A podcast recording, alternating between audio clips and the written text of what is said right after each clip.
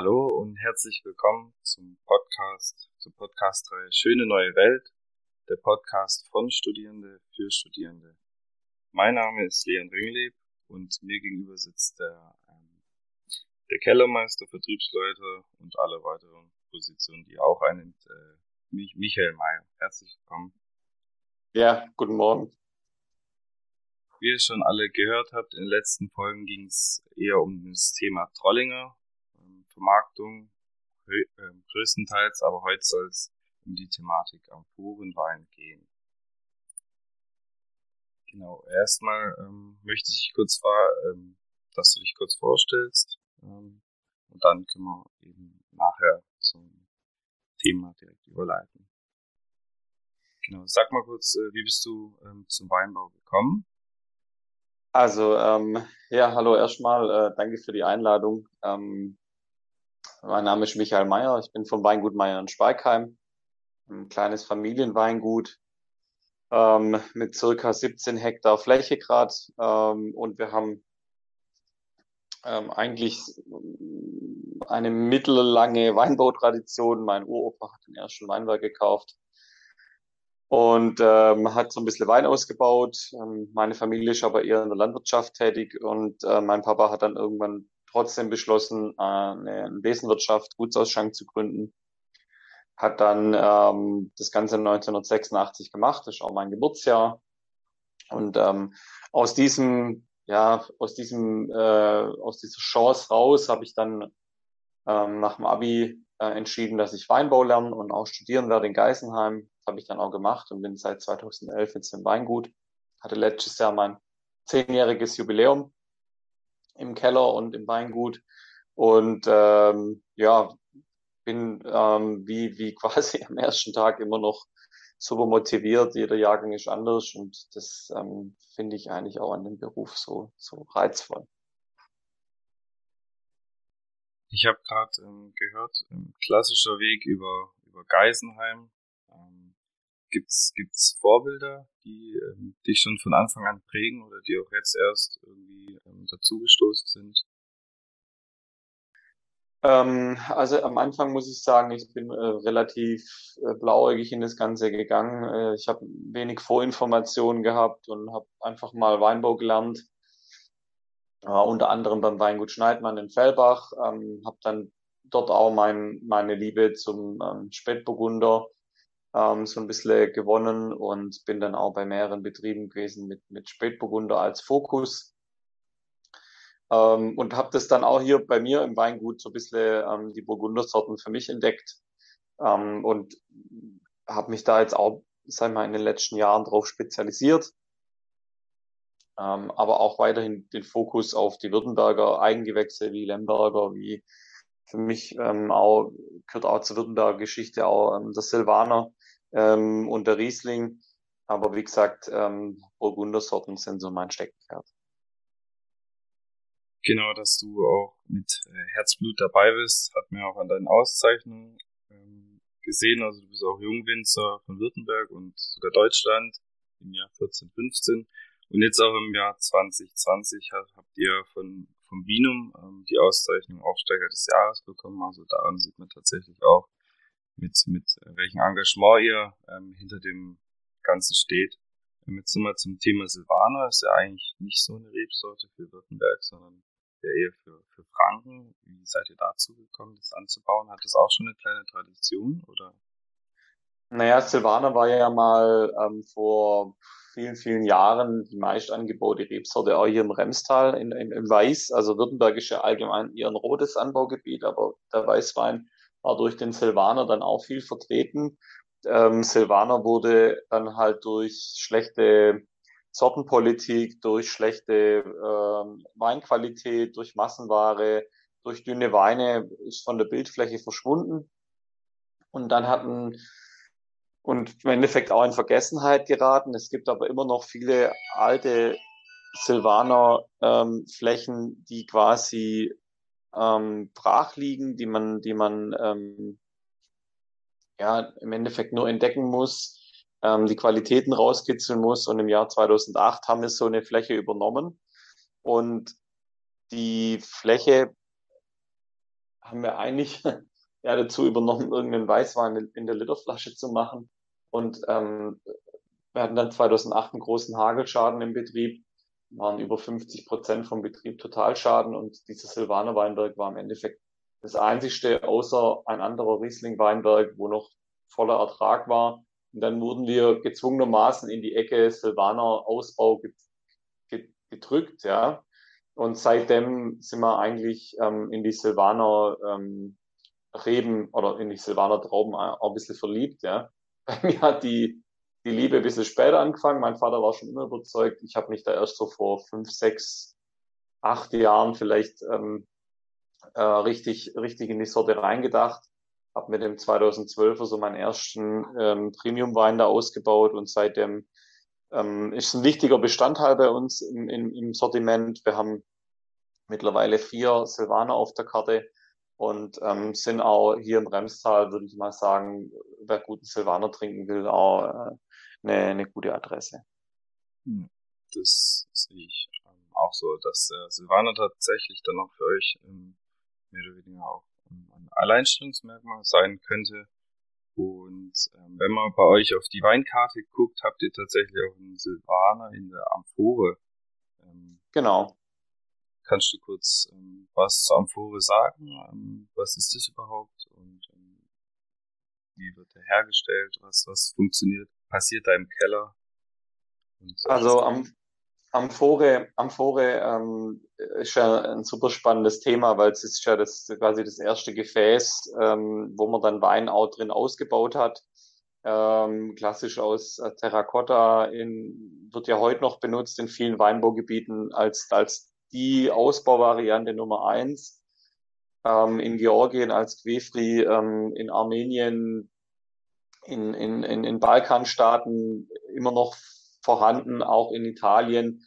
Und ähm, es erlebt so in den letzten Jahren so ein bisschen eine Renaissance, gerade auch durch diese Naturweinszene, die jetzt immer mehr im Kommen ist und die auch neuen Input in das relativ verstaubte äh, Weinbild der letzten Jahre gebracht hat.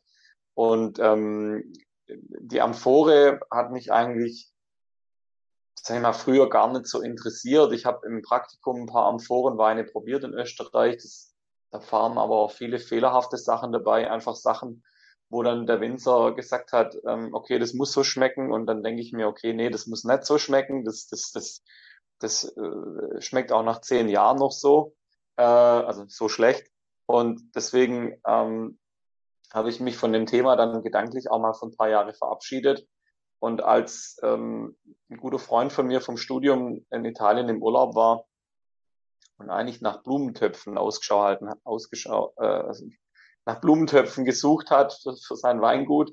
Dann ist er in einen ähm, Betrieb gekommen, die aber auch Weinamphoren ähm, gebaut haben.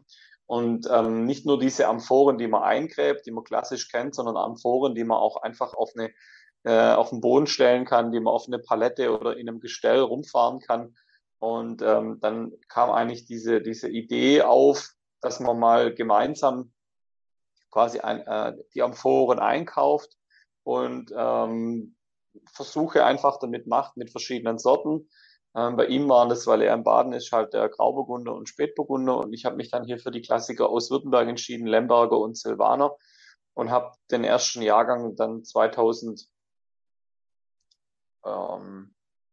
2018, meine ich, war der erste Jahrgang, den ich ausgebaut hatte in der Amphore ähm, sind bei mir ähm, reine Terrakotta-Amphoren, äh, die äh, mit einem Edelstahldom eigentlich auch gut zu reinigen sind, die nichts von einer, von einer siffigen Amphore im Boden drin haben. Ähm, ich will aber auch nichts sagen, es gibt auch Betriebe, die das im Boden eingegraben sehr gut hinbekommen. Ähm, und das fand ich eigentlich schon äh, sehr spannend, da, sage ich mal, in einem Bereich zu arbeiten, wo wir jetzt, sagen wir, mit neuen Erkenntnissen ähm, auch äh, mit dieser traditionellen Form und, äh, und, und mit diesen traditionellen Materialien auch was Gutes, ähm, im, einen guten Wein einfach auch machen kann. Genau, Stichpunkt äh, Marketing würde ich tatsächlich nochmal hinten drin äh, anstellen. Ähm, du hast erzählt, wie du dazu gekommen bist, welche Weine du da drin vinifizierst, aber wie funktioniert es dann an sich tatsächlich? Ähm, von den Trauben? Also viele Wege führen da nach Rom. Das ist ganz, ähm, also da kann man, das kann man machen, wie man möchte. Man kann ähm, quasi den, die Trauben ähm, erst eine Maischegärung machen beim Rotwein oder auch beim Weißwein, also sogenannte Orange-Geschichte und einfach den fertig vergorenen Wein reinlegen und einfach nur lagern, das Ganze als Lagerbehälter nehmen. Ähm, man hat halt in der Amphore eine Oxidation wie im Holzfass, aber ähm, kein Holzeintrag. Ja, bei der Erstbefüllung doch etwas erdig dann ausschmeckt und deswegen einfach die Erstbefüllung für mich jetzt nichts war, was, sag ich mal, ähm, ja, mein Geschmacksbild so richtig äh, geflasht hat, weil ich wollte eigentlich diese, diese Oxidation haben und diese Haltbarmachung durch die Amphore und nicht den, den Geschmackseintrag. Das war dann beim 19er deutlich besser. Ähm, du hattest noch gefragt, wie wir den, wie wir den Wein da noch reintun. Also ich habe im Endeffekt schon alles probiert ähm, was man machen kann. Ich habe äh, Weißwein ähm, als Orange vergoren, habe den dann als äh, die Lagerung da drin gemacht. Ich habe Rotwein normal vergoren auf der Maische vier Wochen, habe dann den fertigen Wein da rein. Ich habe äh, Weißwein ähm, als also von der Presse weg als als süßen Most rein, äh, ohne Trauben, mit vielen Trauben als ähm, quasi Gerbstoffeintrag als Oxidationsschutz und habe dann äh, jetzt im letzten Jahr, nee, im vorletzten Jahr 2020 auch mal eine Maischegärung drin gemacht äh, mit Lemberger und habe die dann nicht klassisch über drei, vier Wochen gezogen oder fünf Wochen, sondern habe ähm, das über ein Jahr betrieben, also Maischegärung über ein Jahr und das schmeckt am Anfang richtig, richtig gerbig und, und äh, unrund und auch schlecht, muss man sagen, ähm, auch mit der Zeit ähm, baut sich dieser Gerbstoff ein und ich habe das Ganze ohne Schwefel dann abgefüllt und das schmeckt ähm, ja richtig gut, muss man sagen, ja.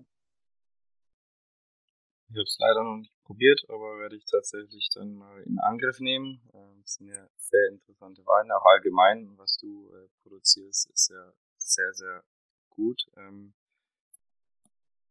das hast du gesagt. ja, ich habe dann doch schon einiges von dir probiert und meiner Meinung nach auf jeden Fall trinkbar, wie man hier in Württemberg sagen würde. Ja, nicht schlecht.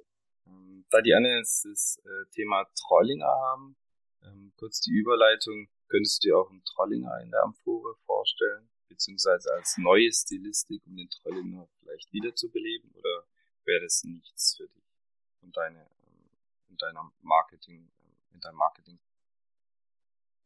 Naja, mein Marketingkonzept ist eigentlich äh, relativ einfach. Klar, man hat ein Marketing mit schönen Etiketten, mit einem tollen Auftreten, mit, mit äh, sag ich mal, sehr, wie ich finde, sehr modernen äh, Instagram-Auftritt äh, auch, was heute auch, finde ich, dazu gehört für, für ein Weingut. Ähm, aber nichtsdestotrotz, das beste Marketing ist und bleibt einfach guter Wein. Ähm, das ist auch das Nachhaltigste. Ähm, du kannst die schönsten Etiketten haben, aber wenn du ähm, quasi nur Käse in, in die Flasche füllst, dann, dann zündet es auch nicht richtig. Ähm, deswegen bin ich immer auf dem Trip, Wein muss äh, top sein und dann hast du auch ein gutes Marketing, weil das spricht sich dann rum. Und das ist halt sehr langwieriges Marketing. Du musst halt das nicht nur im ersten, das, das, das, sag mal, das, das funktioniert im ersten Jahr, im zweiten Jahr nicht, aber so ab fünf, sechs Jahre merken dann, die Leute, wenn die dann die Weine kaufen, dann spricht sich das rum und die, die kommen dann aufs Weingut. Thema Trollinger. Ich habe ein sehr gespaltenes Verhältnis zu Trollinger. Äh, mein erster Herbst 2011 im Betrieb war mit, wir haben relativ viel Trollinger im Betrieb, damals prozentual noch viel, viel mehr. Und wenn du dann äh, aus, aus Geisenheim kommst und viel Riesling ähm, gesehen hast und ähm, eigentlich nur kleine Erträge bei den Betrieben, wo du im Praktikum warst und dann kommst du heim und hast den Trollinger vor dir und du siehst diese Masse an Trauben und du denkst, okay, fuck, wie soll ich das alles schaffen? Ähm, dann ähm, ist der Trollinger halt, sage ich mal, auch sehr, sehr, ähm, ja, wie, wie soll ich das benennen? Ja, sehr anspruchsvoll auch im Weinberg. Ähm, wir haben relativ wilden Wuchs. Wir haben äh, dünne Beerenhäute, sehr attraktive Kirschessigfliege. Also es, es ist äh, sehr schwer, da was Gutes draus zu machen. Aber in mir gärt schon die ähm, schon lange die Idee, mal einen Trollinger auch in diesem Naturweinstil zu machen, auch in der Amphore zu machen. ähm, wollte das auch im letzten Jahr 2021 in Angriff nehmen, habe mich dann aber davon verabschiedet, wo ich dann äh, den schwierigen Herbst äh, 21 dann ähm, gesehen hatte. Äh, das wäre einfach zu viel äh, Sortierarbeit gewesen im Weinberg und habe ich gesagt, okay, das lassen wir nochmal und wenn es wird, dann möchte ich gern dieses Jahr was mit Trollinger versuchen. Ob es in der Amphore sein wird, weiß ich noch nicht oder ob nachher nur der Wein in die Amphore kommt oder ob dann eine ganz Traumvergärung oder, oder, oder. Ich muss mir da noch meinen Plan schmieden jetzt über, über den Sommer und über den Urlaub. Ähm, aber dass da was kommen muss, um den Trollinger wiederzubeleben, ist klar, weil ähm, mit Trollinger Liter Wein ähm, womöglich noch erhitzt oder erwärmt, wie es bei uns im Betrieb ja nicht gemacht wird, haust du einfach keinen mehr vom Sessel. Das äh, muss uns allen klar werden. Wir müssen da in eine andere Richtung gehen. Und ähm, dass das ein Großbetrieb wie jetzt eine große Genossenschaft oder eine große Weinkellerei äh, äh, vielleicht nicht machen kann, das ist mir klar, aber wir im, im kleinen Weingut können das machen.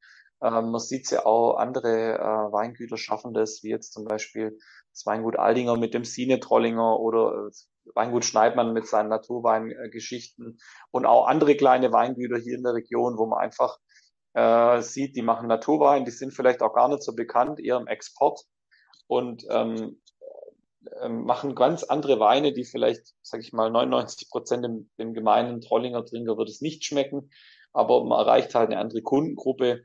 Und ich denke, wenn wir in die Richtung weiterarbeiten, vielleicht nicht in der großen Masse, aber in der Nische, dann wird es, dann wird es richtig, dann wird es richtig stark.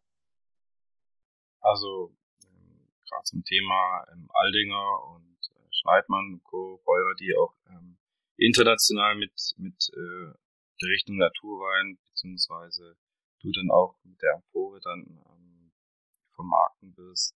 Ähm, du hast vorhin gesagt, das spricht sich herum.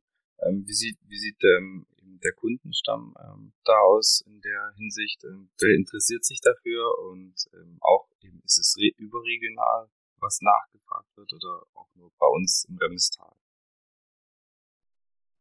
Also das ist, sage ich mal, eine witzige Frage, ist eine gute Frage, weil ähm, ich hatte eigentlich gedacht, okay, das läuft in der Gastro. Ähm, als Abrundung, sag ich mal, von einem klassisch ausgebauten Lemberger oder Silvaner, dass man sagt, okay, man hat mal ein gutes Essen und kombiniert es. Das funktioniert auch zum Teil, ähm, aber ähm, wir haben eigentlich mehr Privatkunden, die das kaufen, auch Kunden, wo ich denke, okay, da hätte ich nie zugetraut, dass die sowas trinken. Andere, wo ich dann wieder äh, vermutet habe, okay, die brauchen sowas, die wollen sowas, mögen es gar nicht. Also es ist sehr, sehr, ähm, sag ich mal, mühselig, da, da einen Kundenstamm aufzubauen, weil du nicht richtig einschätzen kannst, wer mag sowas, wer mag sowas nicht.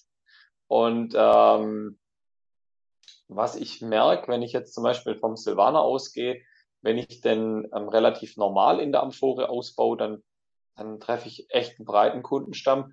Wenn ich den sehr abgefahren ausbaue mit, mit sehr, sehr wenig Alkohol oder mit viel Säure oder mit, mit ähm, oder auch in manchen Jahren halt macht er halt Säureabbau, hat sehr wenig Säure, ist eher breit und dick. Ähm, das ist halt, ja, da, da war den richtigen Abnehmer zu finden, ist, ist brutal schwierig. Ähm, ich bin aber auch mit dem Weingut oder mit dem Betrieb nicht so in dieser Naturweinszene unterwegs wie jetzt andere Weingüter oder andere Startups, ähm, die jetzt gerade ähm, durch die Decke schießen in der Region ähm, oder auch überregional oder deutschlandweit eigentlich. Ähm, deswegen ähm, tue ich mich vielleicht da auch als Weingut ähm, mit so Naturwein oder als Weingut, wie wir gerade aufgestellt sind, mit so Naturwein oder naturbelassenen Wein einfach auch schwerer. Also für dich eben nur ähm, Nischenprodukt und auch kein ganzheitliches Marketingkonzept, das für dich so ähm, umsetzbar wäre, auch in der Zukunft jetzt gesehen? Ähm, ja, also klar, wenn das, wenn das mal ähm, richtig anzieht und man hätte da einen richtigen guten Partner auch im Export oder im, in der Gastro oder auch inländischen Verkauf, dann könnte ich mir schon vorstellen, dass man da deutlich mehr macht auch.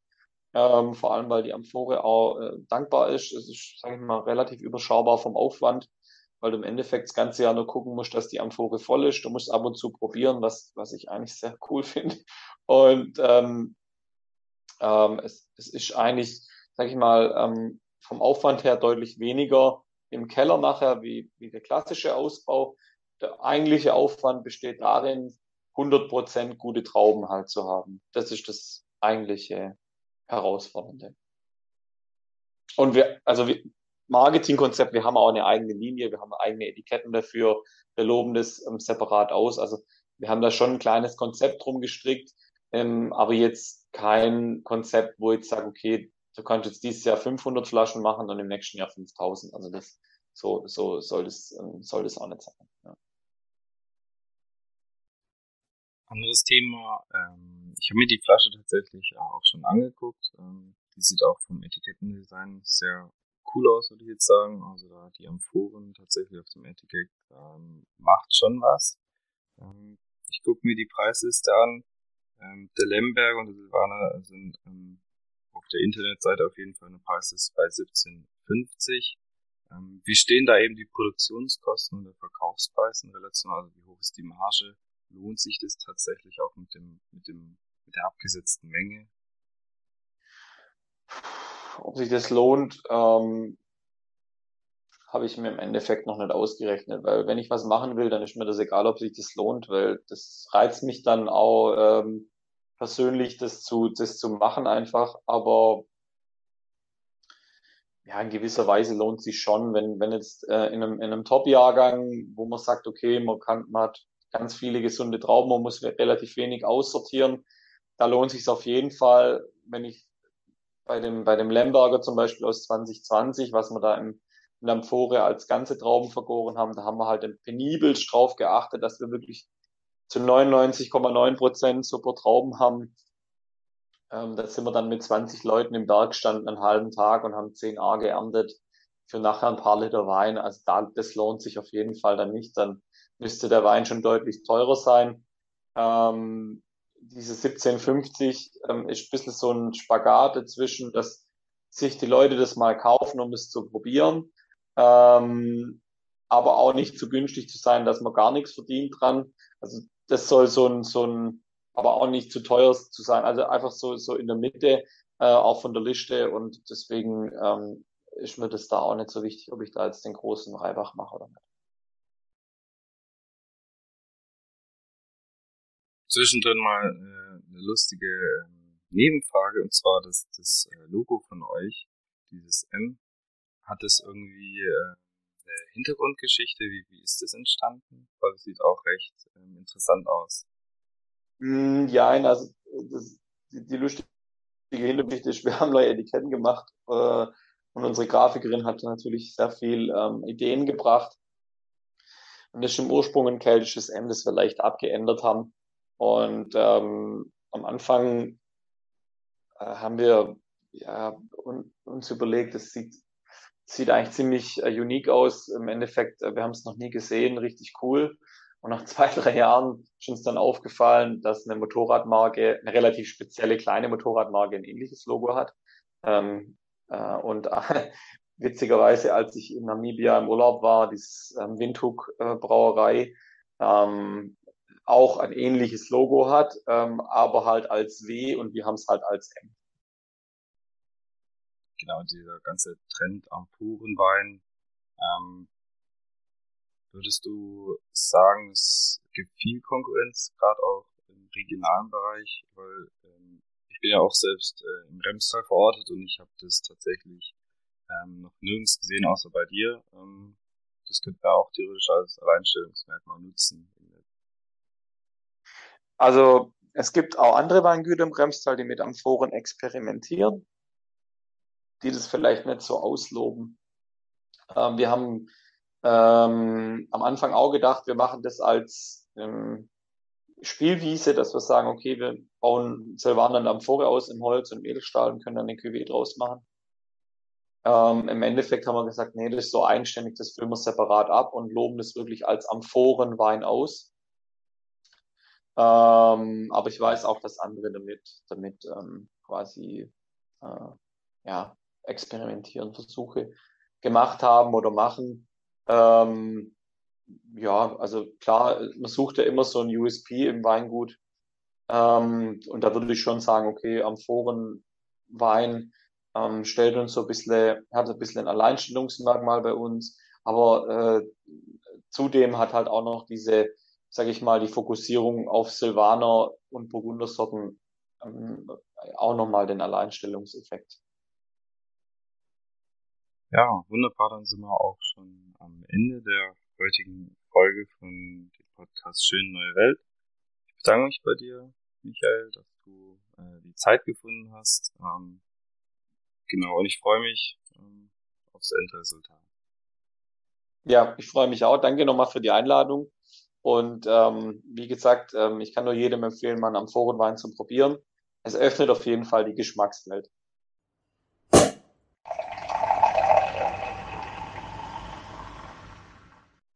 Ja, liebe Zuhörer, das war eine weitere Folge aus unserer Podcast-Reihe. In dieser Folge haben wir viel über den Winzer Michael Mayer aus Schweigheim erfahren. Er hat uns mit in die Welt der Amphorenweine genommen und auch ich konnte einiges mitnehmen. Ich wünsche euch viel Spaß bei den nächsten Folgen.